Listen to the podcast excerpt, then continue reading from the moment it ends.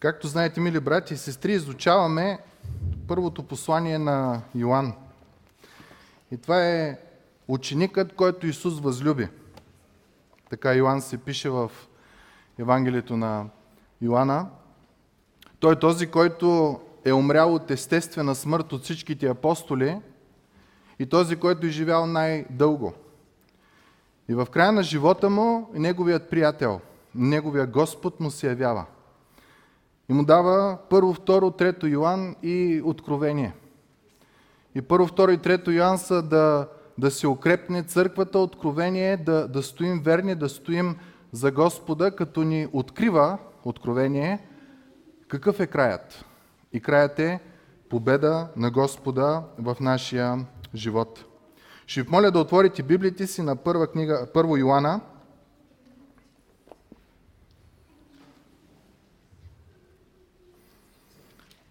Първо Йоана, глава 2.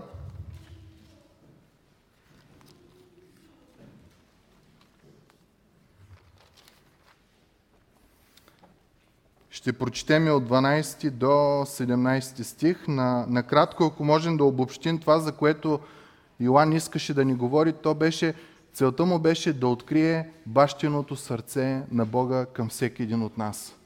Бог е изпълнен с милост, Бог е изпълнен с благодат и иска да имаме една страшно близка връзка с Него. И темата, за която ще говорим днеска е, че Исус е вседостатъчен за нас. Нямаш нужда от нищо друго, за да бъдеш щастлив, за да бъдеш оценен, за да имаш достоинство, за да имаш нещо друго. Защото ние ги търсим тия неща на много места. Нека да прочетем стиховете от Божието Слово. 2 глава на 1 Йоанна, стих 12 до 17. Пиша на вас, дечица, защото ви се простиха греховете заради Неговото име. Пиша на вас, бащи, защото познавате този, който е от начало. Пиша на вас, младежи, защото победихте лукавия. Писах на вас, дечица, защото познавате Отца. Писах на вас, бащи, защото познавахте този, който е от начало. Писах на вас, младежи, защото сте силни и Божието Слово пребъдва във вас и победихте лукавия. Не обичайте света, нито каквото е на света. Ако някой обича света, в него няма любов към Отца. Защото всичко, което е в света, похотта на плътта, пожеланието на очите и щеславието на живота не е от Отца, но е от света. И светът преминава и неговите похоти, но който върши Божията воля, пребъдва до века. Едни страхотни думи и начина, по който Йоан се обръща, е много хубав. Пиша на вас, дечица, и ако си на 90 години, има вероятност всички, които са около тебе, да са дечица относно в твоя живот. И не знам дали обърнахте внимание желанието на Йоан да разкрие Божието сърце. Пиша ви на вас, пиша ви на вас, пиша ви на вас, пиша ви на вас, пише ви на вас. Това, което ще обърнем внимание в тези стихове, с една фраза може да го кажем. Пише ви на вас, че Исус е вседостатъчен.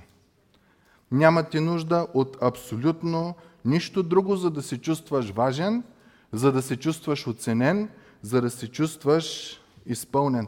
И това, мили приятели, е нещо, което не знам дали има човек, който няма нужда да го чуе, да го приеме и да стане реалност в живота му. Защото само когато това нещо осъзнаеш, ти ще можеш да бъдеш свободен.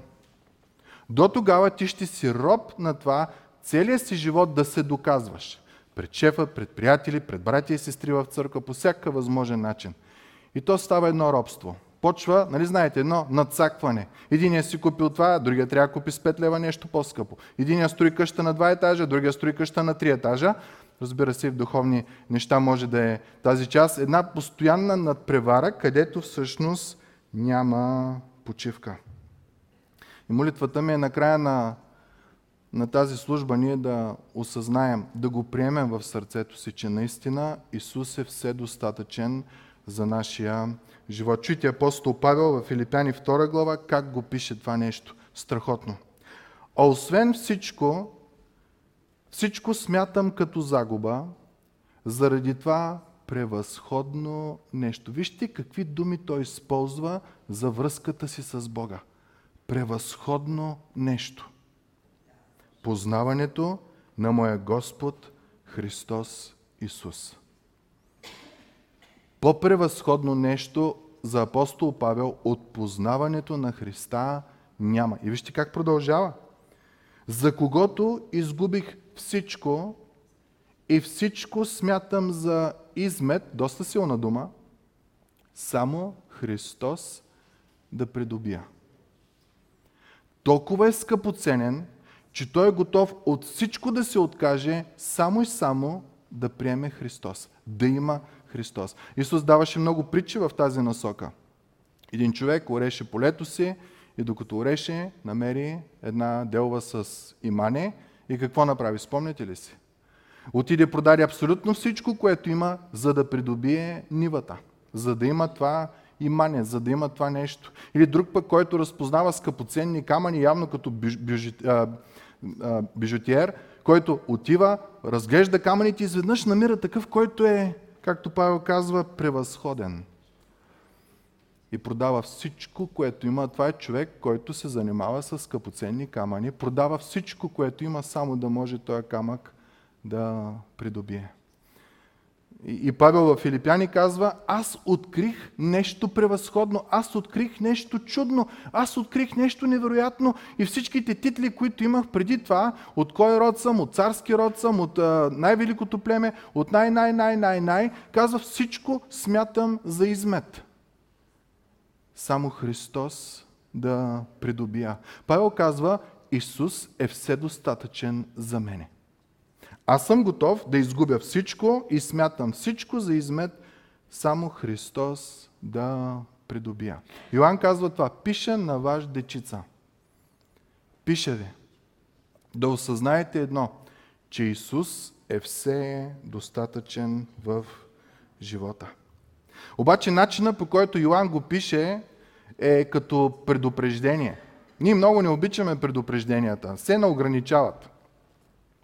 И искаме да сме като, нали, отиваме на операция, ама да наблъскат яко с упойка и да прави хирурга каквото иска. Въпросът е на момента да не ме боли. Веднъж трябваше да направят една интервенция на тялото ми с такава местна опойка, с една инжекция, нали, знаете, около мястото, където ще оперират, бият ни инжекции. По средата на операцията опойката спря при мен. И аз викам, докторе, усещам как режеш. И той вика, не мога, вика, нищо да направя, посредата съм на тая работа. И трябваше около 10 минути аз да стискам зъби. Ама като е всичко опойка, каквото иска да прави, айде после възстановяването, иди, дойди, ама когато наистина те реже и боли, и Йоан тук така пише. Посланието всъщност е доста тежко, доста трудно, защото се занимава с доста трудни теми в живота. Следващия път ще говорим за фалшива вяра. Йоан ще каже, има хора, които са в църква, чиято вяра е фалшива. До днеска той иска да ни каже, че нищо друго на този свят няма значение, освен факта, че Исус е вседостатъчен за вас. Исус го казва с притчите, забелязахме. Апостол Павел го казва, превъзходно нещо открих. По-велико от това няма. Моя Господ и Спасител Исус Христос. И Йоан го дава като предупреждение и казва, внимавайте, внимавайте, внимавайте. Искам да ви попитам, вие запознати ли сте с тия предупреждения? Знае ли някой тези знаци какво означават? Обикновенно под е този знак, отдолу пише пукам гуми. Нали? Внимавай, гараж, не паркирай, ама като спре някой ти изпуска гумата или я паркира. Някой знае ли какъв е този знак? Това е отровно вещество, не е пирати. Отровно вещество, това тук биологичен отпадък, който е много отровен, това много висок шум, да, не е да си слагаш слушалки, нали? Това, внимание, опасно за живота, за какво става въпрос? Високо напрежение, нали така? шофьорите, този знак, опасен участък. Нали така? Това, падащи камъни, очевидно, по половината български пътища, като минаваме, има такива знаци. Това долу, ако не сте ходили на планина зимно време, няма да го знаете, това е лавина. Внимавай, тук може да има лавина, това е за атомни отпадъци и разбира се, внимание гараж, може би това е знакът за внимание, който най-ни е познат. И Йоан днеска ни слага още един знак. И този знак той го описва съседния стих 15. Не обичайте света, нито каквото е на света. Ако някой обича света, в него няма любов към Отца. И може би някои от нас веднага се задават въпроса, ама как да не обичам света, когато същия Йоан в Евангелието на Йоанна 3 глава 16 стих казва, защото Бог толкова възлюби света. Някой ще каже, сигурно думата на гръцки е различна, ама думата е една и съща, космос. За какво става въпрос тук? Когато Йоан 3 глава 16 стих казва, защото Бог толкова възлюби света, очевидно и ние знаем, става въпрос за хората. В Деяния на апостолите 17-24 глава ни се казва, че Бог е направил света. Очевидно е, че става въпрос за физическата част, това, което ние виждаме около нас. И тук Йоан, говорейки за света, говори за културната част, това, с което светът ни влияе на тебе и на мене. В нас е изградено чувството за принадлежност. И обикновено за принадлежиш към някоя група хора, ти трябва да живееш като тях. Стандартите, които имат те на живот, ти трябва да ги имаш. Мирогледа, който имат и ти трябва да го имаш, защото ако го нямаш, ти ставаш странен. Ти ставаш отхвърлен. Теб не те приемат. Това най-бързо го забелязваме, когато отидем в училище. Всички деца са на един акъл, обаче ти не си на този акъл и почва да ти казва, че си странен, че си всякакви възможни неща. Обаче тук Йоан въобще не пести и казва, ако някой обича света, в него няма любов към света. И очевидно е, че говори за две неща. Първото е обич към света и второто е обич към Отца. И това, което той казва е, че предупреждението е, че обич към света не може да живее заедно с обич към Бога. И това е предупреждението. Внимавай! Да не ти хареса света с неговите лъскави, хубави неща, защото ако приемеш обич към света, тя автоматично изблъсква обичта към Бога. И ако пък приемеш обичта на Бога да е главното нещо в живота ти, тя автоматично изблъсква обичта към света. Първата ми английска Библия, която ми подариха, на нея пишеше: тази книга ще те кара да страниш от злото. И злото ще те кара да бягаш от тази книга. И аз в началото си викам и след една година разбрах. Като вървя в грях, нямам желание да чета Словото.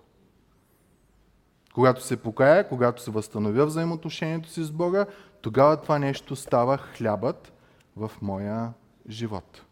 Та Йоан ни казва, има една битка във всеки един от нас, за която ние трябва да внимаваме. Дечица на вас пиша, бащи на вас пиша, младежи на вас пиша. И пише към християни, той казва, на вас ви се простиха греховете заради него.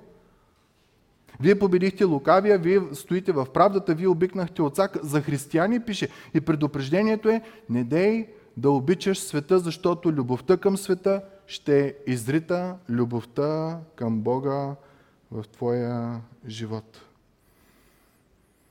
То Йоан казва, има сблъсък между две царства. Царството на лукавия и царството на Бога. Един богослов казва следното. Света е морална и духовна система, говорейки за тези стихове, създадена, за да отдалечава хората от Бог. Обърнете внимание, в днешно време кой е Богът на този свят? Ние знаем, че Сатана, ама под какво се крие? Науката.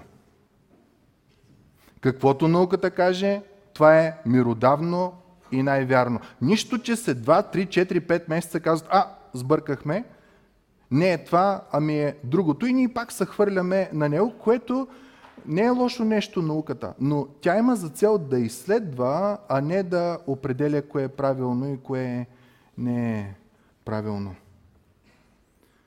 И има е тая битка в света. Света е морална и духовна система, казва човека, създадена за да отдалечава хората от Бог. Тя е подмамваща система, която е примамлива за всички хора, вярващи и невярващи. Тя изисква нашите чувства, нашите действия и изисква нашата лоялност към нея. Ако не си от нас, си против нас. Сатана контролира тази система, а вярващите трябва да внимават с нея. Някой ще каже, това малко сектантско ми звучи, битката на това е битката на това. Сам Йоан го казва, 5 глава, на първо послание на Йоан 5 глава казва, знаем, че ние сме от Бога и целият свят лежи в лукавия. Той Йоан, който е бил най-близкият приятел на нашия Господ и Спасител Исус Христос, на който в края на живота му неговия приятел Исус му открива такива невероятни тайни, Божието сърце, предупреждава тебе и мене тази сутрин.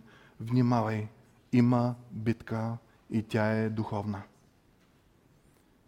Има битка за любов към света, има битка за любов към Бога и света и Бог се мъчат да влязат в битка за твоята любов. Искат да получат твоята любов. И не може едното да работи с другото, защото ако някой обича света, в него няма любов към Отца.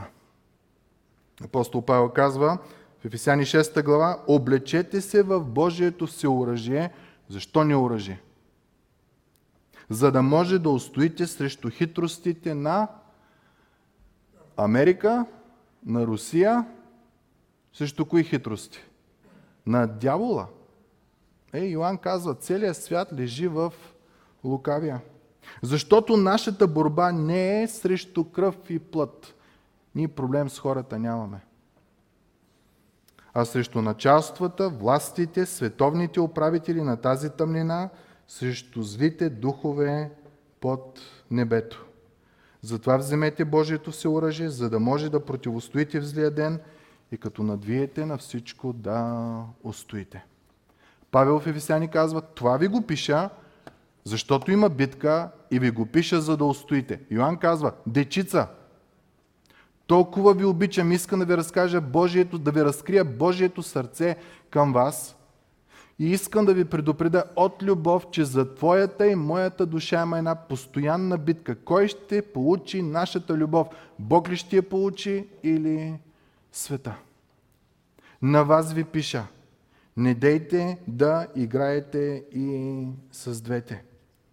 И кои са начините, по които светът се опитва да спечели нашата любов? Нека да ги прочетеме.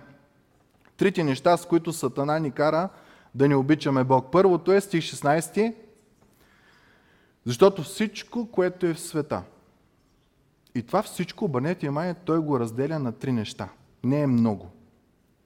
Желанията на плътта, похота на очите и надменността в живота. Той казва, не е от Отца, а е от света. Буквално той ни го казва като на бебета. Не дей да живееш по светския начин. И ти си казваш, че кой е светския начин? Той ти казва, ето ги трите неща, с които Сатана се мъчи да те събори. С които Сатана се мъчи да те прилъсти. Желанията на плътта, похота на очите и надменността, може да заменим думата, гордостта в живота. Нека да обърнем внимание на всяко едно от трите за кратко време. Първото е желанията на плътта. Вие имате ли такива желания? Аз имам. Сигурно и вие имате. Това са моментите, които искаме да излъжем, да бъде на нашата, да си осигурим удобство, независимо от цената, коя е. Моментите, в които удобството, което намираме в живота, не е в Бога, а е в това, което светът предлага. Примерно, вие като се изнервите, какво правите? Колко от вас ядат, като се изнервят? Не си вдигайте ръцете, ние съзнаем. Колко от вас пият, като се изнервят? Ама пият, за да спрат да се изнервят. Яко пият. Колко от вас отиват да си купят нещо, като се изнервят? Нали, да се успокоят. И разбирате ли как заменяме питието, яденето и шопинга, пазаруването, като им позволяваме те да донесат мир в нашия организъм, в нашата душа. Вместо да търсим Бог. С един познат говорех, който има проблем с нервите, и му казвам: човек, като се изнервиш другия път, звъни ми по телефона, ще се молим, Господ ще ти помогне, няма проблем. Той казва: това е много бавно. Като гаврат на две чашки и се успокоявам за 15 минути. Къде ще се моля, къде друга. Ма викам: ти така две чашки по колко пъти на ден? По повече. Това помага ли ти? Не, това те прави в роб. И Йоан казва: не дей да си подчинен на желанията на плътта. Защо? Защото те изместват Бога. Когато си изнервен, молиш ли се? Или ядеш, пазаруваш, или пиеш? Коя от двете неща? Прости неща. Апостол Павел казва, Колосяни 3 глава: умъртвете природните си части, които действат на земята. Блудство, нечистота, страст, пагодни походи, сребролюбие, което идолопоклонство, поради които идва Божия гняв върху рода на непокорните, в който и вие някога сте ходили, когато живеехте в тях. Но сега отхвърлете и вие всичко това: гняв, ярост, злоба, хулене, срамно говорене с уста. Не се лъжете един друг, понеже сте съблекли вече стария човек с делата му и сте се облекли с новия, който се подновява в познаване на образа на този, който го е създал. Йоан казва: желанията на плътта не е от Отца, но е от света. И желанието на света е да замести Бог в твоя живот. Утехата ти да е в материални неща. Мирът ти да е в това, което света предлага, а не в Богът, който е създал целия свят. И разбирате ли кой е първият проблем? Ние заменяме Бог с света, когато се подчиниме на желанията на плътта. Следващото нещо, за което споменава Йоан, е похота на очите. Това е момента, в който каквото видя и го пожелавам. Виждали сте такива хора? Вижда един телевизор, много хубав, и си казва: 5 години ще работя само и само да си купя този телевизор. И той ни купува на жена си подаръци, ни купува на жена си рози, ни купува на семейството си нещо. Той е настроен да купи един телевизор, който сигурно ще го вкара в кредит, но той трябва да го купи, или кола, или къща, или каквото и да е. Йоан казва: това нещо отново избутва Господа от живота ти, защото ти създава една цел, която не е Бог. Павел казва, преди малко го четахме: всичко считам за измет, само Христос да придобия. Защо? Защото Той е превъзходен. Ти, мили братко и сестро, знаеш ли, че Бог е превъзходен в живота ти? Знаеш ли, че Той може да снабди всяка твоя нужда? Знаеш ли, че Той може да ти даде мир, който светът не познава? Шопинга няма да ти го даде. Яденето няма да ти го даде. Пиенето няма да ти го даде. А мирът, който Бог дава, този свят не го е познал. Той е невероятен мир. Матей 13 глава казва: посятото между тръните е онзи, който чува Словото, И вижте кои са двете неща, които го карат да бяга от Божието царство. Страхотни са. Грижите на този свят, негативно проблеми и примамката на богатството. Двете противоположни неща, проблемите и липсата на проблеми, могат да те доведат до заглушаване на Словото и казва, такъв човек става безплоден. И какъв е проблема на похота на очите, каквото видиш да получиш, то започва да те обсебва. Вместо Христос да те обсебва, ти караш материални неща да те обсебват. И знаете ли какъв е проблема? Нито едно от тия неща, които изброихме, и в желанията на плътта, и в похота на очите, няма да умре за вас. Най-вероятно е, вие ще умрете за него. С работа, с желания, с стремежи, с цената на...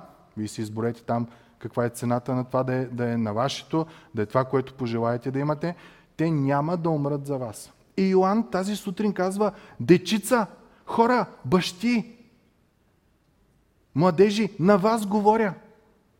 Предупреждавам ви, светът ще се мъчи постоянно да ви ласкае, да ви води към себе си, за да спечели вашата любов. Дечица, казва той, това е лъжа. Предупреждавам ви, като Божията любов друга няма. Христос е вседостатъчен. Парите няма да умрат за нас, ние ще умрем за парите. Христос умря за нас и ни изкупи от греха. И това е радост, и това е надежда. Искам да обърна внимание, да си богат не е лошо. Лошо е, когато богатството стане Бог в живота ти. Да ядеш хубава храна не е лошо, проблема е, когато корема ти стане Бог. Корема ти започне да определя какъв начин на живот, какво това е. Нека си признаем, някой път ние повече внимаваме каква храна вкарваме в корема си, от това дали грешим или не. Културата така напризовава. Желаем по-добър живот, по-дълъг живот, по-здрав живот, по-това и... Лошото е, че понякога, когато се объркаме, любовта към света ни об себе, тогава ни избутваме той, който ни дава вечен живот. Кога да дойде Псалом 103, благославяй душа моя Господа, и като говорим, изцерява всичките ти болести, малко аз си пия витамините, аз внимавам какво ям. Бог само, ако стане много дебела работа, тогава ще ми изцери болестите. И някакси забравяме Господа. Та когато корема ти стане Бог, автоматично премахва Бог. Исус иска да стане господаря на твоя живот. Някой ще каже, ама то е много тежко, така ли? Кой е умрял за тебе? Само Той. Никой друг не смее. Кой е обещал, че ще бъде с тебе винаги? Той, който е победил смъртта. Кой е обещал, че ще е с тебе, дори когато минаваш през долината на мрачната сянка? Само Той. Кой е този, който ти носи утеха и радост, независимо от това, че нищо нямаш или според стандартите на света нямаш неща? Само Той. И Йоан това казва, в края на живота си, посетен от своя приятел Господ Исус Христос, да каже на тебе и на мене дори 2000 години след това, дечица, Христос е вседостатъчен. Няма нужда от абсолютно нищо друго. И третото нещо, за което казва, е надменността, щеславието в някои преводи или гордостта от живота. Познавате ли горди хора? Като съберете цял ден, почва да ви разправят какво са направили, колко са велики, колко са чудни. Аз като се преместих в Еняна и като срещна някой, той почва, ме тук построих къщата, 2 етажа направих, и тук сложих слънчеви панели, тук сложих това, сонда бих. И аз викам, ма това всичко ти си го правил? И той казва, не е фирма. Ами викам, така кажи. Аз си викам, тук е някакъв професор, нали, всичко мога, всичко знам. Аз професор съм голям, ама има я тая Има това желание за гордост в нас. Има го това желание за гордостта на нашата плата. Апостол Павел казва, 1 Тимотей 6 глава, на онези, които имат богатствата на този свят, които имат с какво да се хвалят, заръчвай да не високомустват, нито да се надяват на несигурното богатство, а на кой? На Бога. Ние много добре знаем богатството, как може да дойде и как може да си отиде. Един познат идва от Германия, говорим си с него, викам, как си? Много съм добре, парите като шума. Викам, а тя шумата изгаря лесно. Няма страшно, след един месец всичко профукал. И го изгубил. И нищо не спечелил. Но гордостта в живота, надменността в живота. Чуйте Псалом 10 какво казва? Нечестивият, притчи 10 глава, извинявайте. Нечестивият се хвали с пожеланията на душата си. Така ли? И сребролюбецът се отрича от Господа, даже го презира. Всичките му помисли са, че няма Бог. Страхотна фраза. Начина на мислене на този човек и действия в живота му произхождат от идеята, че за него Бог няма. И когато Бог няма, всичко е позволено. Кой си ти да ми кажеш? Защото ние си знаем. Всички имаме някаква доза лицемерие в нас. Всички страдаме с някакъв грях, който е. Затова ние казваме, че Словото е нашата пътеводна светлина. Затова ние казваме, че то ни дава утехата и ние няма нужда да изграждаме фалшив образ, гордостта в живота, защото това може да го има и в духовния живот. Да изграждаш една гордост, да показваш, че се е носен и досегаем и във вярата си стабилен, когато у вас или сред близките си, ти си змей горянин. Или змия усойница. Ама иначе пред хората си горд, перфектен. Само Исус е съвършен. И разбирате ли как всяко едно от тези желанията на плътта, похота на очите и надменността в живота избутват Господа. Надменността в живота стига до крайност, в която казва, аз нямам нужда от Бог, аз съм си достатъчен. Преди време срещнах една сестра от църква, която не е идвала на църква дълго време, била е в чужбина. Казвам, как си? Добре съм, не съм предала Бог, не съм предала мъжа си. Викам, аз такъв въпрос не питах, щом не си предала, това е хубаво. Викам, да знаеш, че се молим за тебе. Защо се молите за мен? То нищо лошо не е станало. Аз съм добре. Една гордост. И за около 2 месеца доста трудни неща и се случиха. Йоан казва, дечица, да не се объркате. Пожеланията на очите избутват Господа. Похотта на очите избутва Господа, а гордостта в живота ви прави вас, Бог, във вашия живот. И някой от нас може да си каже, май съм тука. Желанията на плътта яко ме блъскат. Похота на очите, каквото пожелая, каквото видя, това си работя за това, тъпкам, мачкам, само да го получа. И разбира се, като постигна всичко това, гордостта в живота. Ако сте в тая част, Йоан ти казва, това не е от Бог. Не дей да си мислиш, че Господ е с тебе, щом получаваш всичко, което пожелаеш и видят очите. И ако си притеснен, има един, казва Йоан, който е по-велик от всичко. Той е все достатъчен за тебе.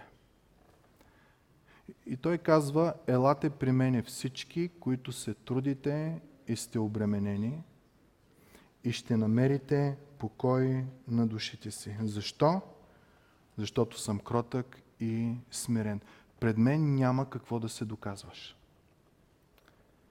И обръщате ли внимание, за да бъдем приети от света, за да бъдем възлюбени към света, ние трябва да възлюбим света.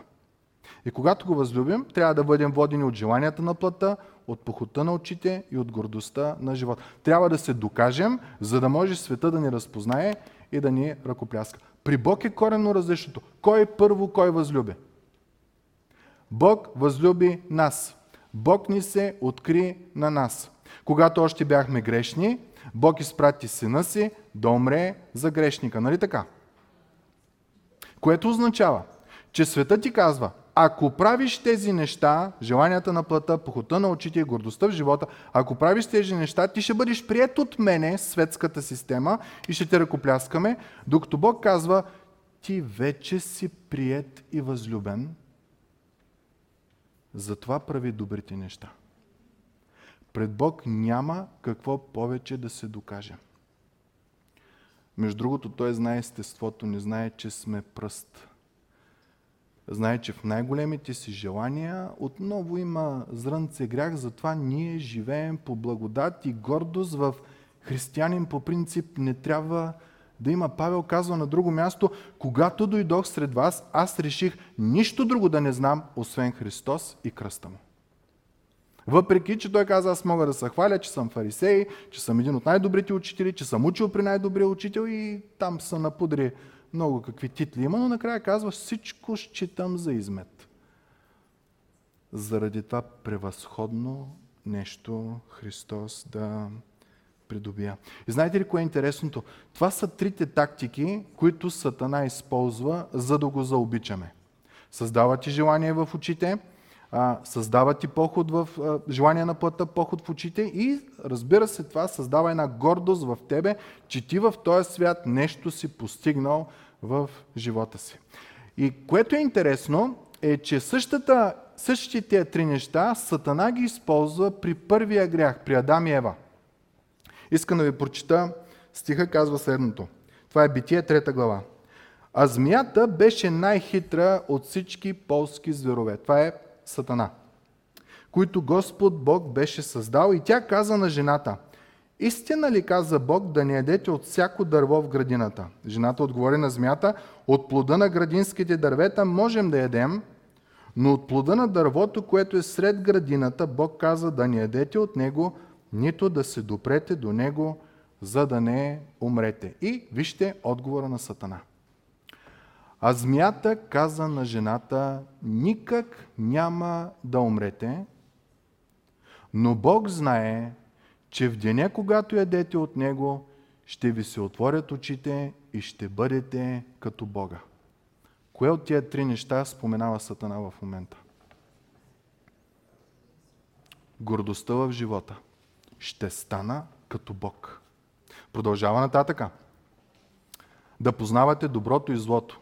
И вижте сега жената какво става. Като видя жената, похота на очите, като видя жената, че дървото беше добро за храна и че беше приятно за очите, обръщате ли внимание колко пъти споменава виждане и очи? Добро за очите, дърво желано, за да дава знание, вече говорим за желанията на плътта, взе от плода му и яде, даде на мъжа си да яде и с нея и той яде. Абсолютно същата тактика от сътворението на света, от първия грях.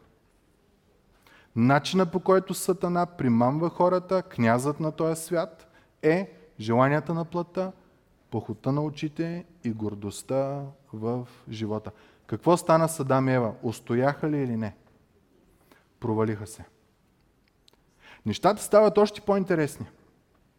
Няколко хиляди години след това Сатана се опитва отново да изкуши, да спечели любовта на една друга личност. Ние знаем като Божия син, нашия Господ и Спасител Исус Христос. Отново трите неща. Желание на плътта, похота на очите, гордостта в живота. Чуйте кои са изкушенията, които Сатана дава. И така изкусителят дойде и му каза, Исус е в пустинята, знаете това, ако си Божий син, заповядай на тези камъни да станат хляб. Кое е това? Желанията на плътта. Гладен си, жаден си. Използвай божествената си сила за своя собствена изгода. Исус можеше да го направи, само да го помисли, нямаше нужда и действие да направи. Ние знаем, той хранише по 15 000 човека, 5 000 бяха само мъжете, по една жена и едно дете, 15 000 човека, два пъти ги хранише. Така че за него не е проблем да направи хлябта. Сатана казва, нали си Божий син? Нали можеш всичко? В момента умираш от глад. В момента страда тялото ти. Ето камъни. Направи от тях хляб, за да се наситиш. По същия начин изкушава и тебе и мене Сатана. Все още изкушение, което Сатана дава е, тогава дяволът го заведе в святия град, постави го на крилото на храма и му каза, ако си Божий син, хвърли се долу, защото е писано, ще заповяда на ангелите си на тебе, за тебе и на ръце ще ти вдигнат да не би да удариш о камък краката си. Кое е това изкушение от трите? Гордостта в живота. Представете ли си да скочи някой от храма и изведнъж от небето да се спуснат ангели, да го хванат и да го сложат долу на земята? Мале мечте, всички ще му се поклонят. Изкушението отново какво е? Използвай божествената си сила за твоя собствена изгода. И третото изкушение, което Сатана изпрати, беше стих 8, това е Матей 11 глава, пак го заведе дявола на една много висока планина. Показа му всички царства на света и тяхната слава. И му каза, всичко това ще ти дам, ако паднеш да ми се поклониш. Показа му богатствата на света, похота на очите.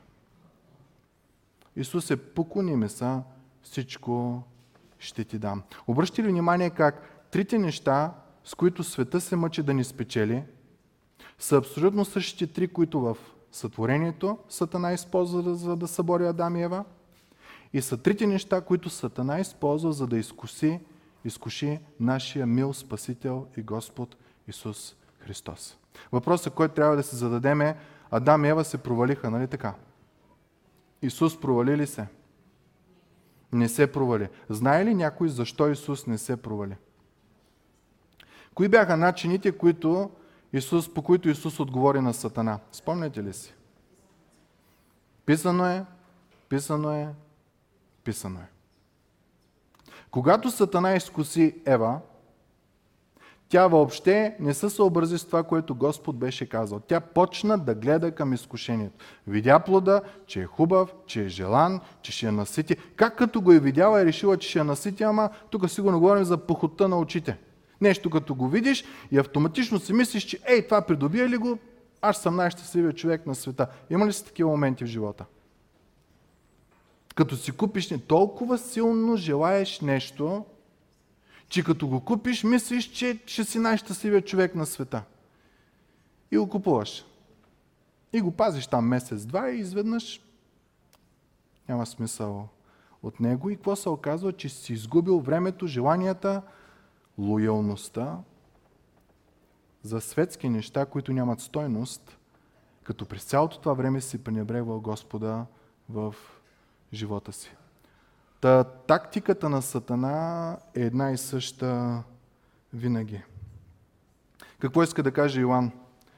Пиша на вас, дечица. Исус е вседостатъчен за нас. Защо? Защото Той победи тия три вида изкушения. И не говори от опит. Не говори теория. Така трябва да правиш, така не трябва да правиш. Той, който е победил, е казал на своя близък приятел Йоан, вдъхновил го и да напише слово, което е за тебе и за мене днеска, 2022 година. И това, което казва Йоан е, желанията на плътта те тресат. Знай, дечица, знайте, че Исус е много по-велик. Дечица, похота на очите ви тресат. Знайте, че Исус е много по-велик. Дечица, гордостта и надменността в живота, желанието да си доказан, да си признат, да ти се пляска, да те хвалят. Дечица, Исус е много по-велик. И да се върнем обратно към начина, по който Исус победи тези изкушения. Като Той е нашия пример на живот. Кога за последно вие сте отворили Библията? Кога за последно сте чели от нея? Кога за последно това, което сте прочели, сте позволили на Святия Дух да говори на вашето сърце? И да ви даде мир, и да ви даде надежда, и да ви даде чувство на пълноценност в Господа. Че ти от нищо нямаш нужда, защото имаш Христос. И Библията казва, че това е превъзходно нещо. Друго като Него няма. За Него си струва всичко да загубиш, от всичко да се лишиш, само Христос да придобиеш и да се намеря в Него, казва апостол Павел. Та призива, мили братко и сестро, през тази седмица до другата е: прекарвайте време в Словото повече. Четете го. То е живо Слово.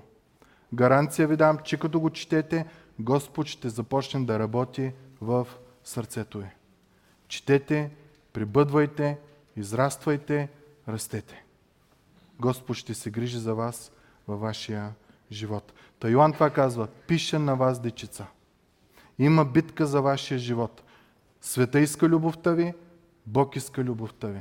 Света ще ви подмамва с желания на плътта, похота на очите и гордостта, надменността в живота, но, дечица, аз ви казвам, Бог си струва всяко едно от тези неща. Исус е все достатъчен за нас. Защото всички тия неща са добри, образно казано, докато си жив. Ми като умреш, какво става? Не можеш да ги вземеш със себе си. Ако днеска вие затворите очи за последно, знаете ли, като ги отворите отново, кой ще ви чака? Вашия мил Господ и Спасител, за който вие всичко изоставихте, само Него да придобиете, защото Той е превъзходен, или ще отворите очи на ужас, на болки, на самота, на постоянни нерви, постоянни притеснения. Така и Библията описва ада. Червият не умира. Толкова лошо е там. Затова, докато е ден, Йоан казва: дечица, да не се объркате. Предупреждение ви давам. Следвайте Христа. Той няма да ви изостави. Живота си е дал за вас. По-голяма любов от тази няма. Нека да се помолим, мили братя и сестри. Татко Исусе, благодарим Ти толкова за милостите и благостите, които показваш към нас. Благодарим Ти за това чудно слово, което си го оставил, запазил и ние го имаме преведено на нашия език, Господи, можем да задълбаваме и да се радваме на красотата на тези вечни думи, на непреходното Твое слово. Че те са верни както преди 2000 години, така и днес за нас. Господи, благодарим, че ни откри тази битка, в която ние участваме. Битката за любовта на нашата душа. Дали света да я получи, дали Бог да я получи. И Ти благодарим, Господи, че с такива мили думи, чрез Твоя приятел Йоан,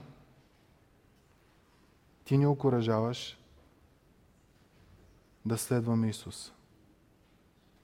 Защото Той е все достатъчен за нас. Желанията на плътта, похота на очите и гордостта от живота не могат да се сравнят с Христос. Той е много повече и ни е даден подарък. Благодарим Ти, Господи, за тая благодат. Да бъде слава на името Ти. Амин.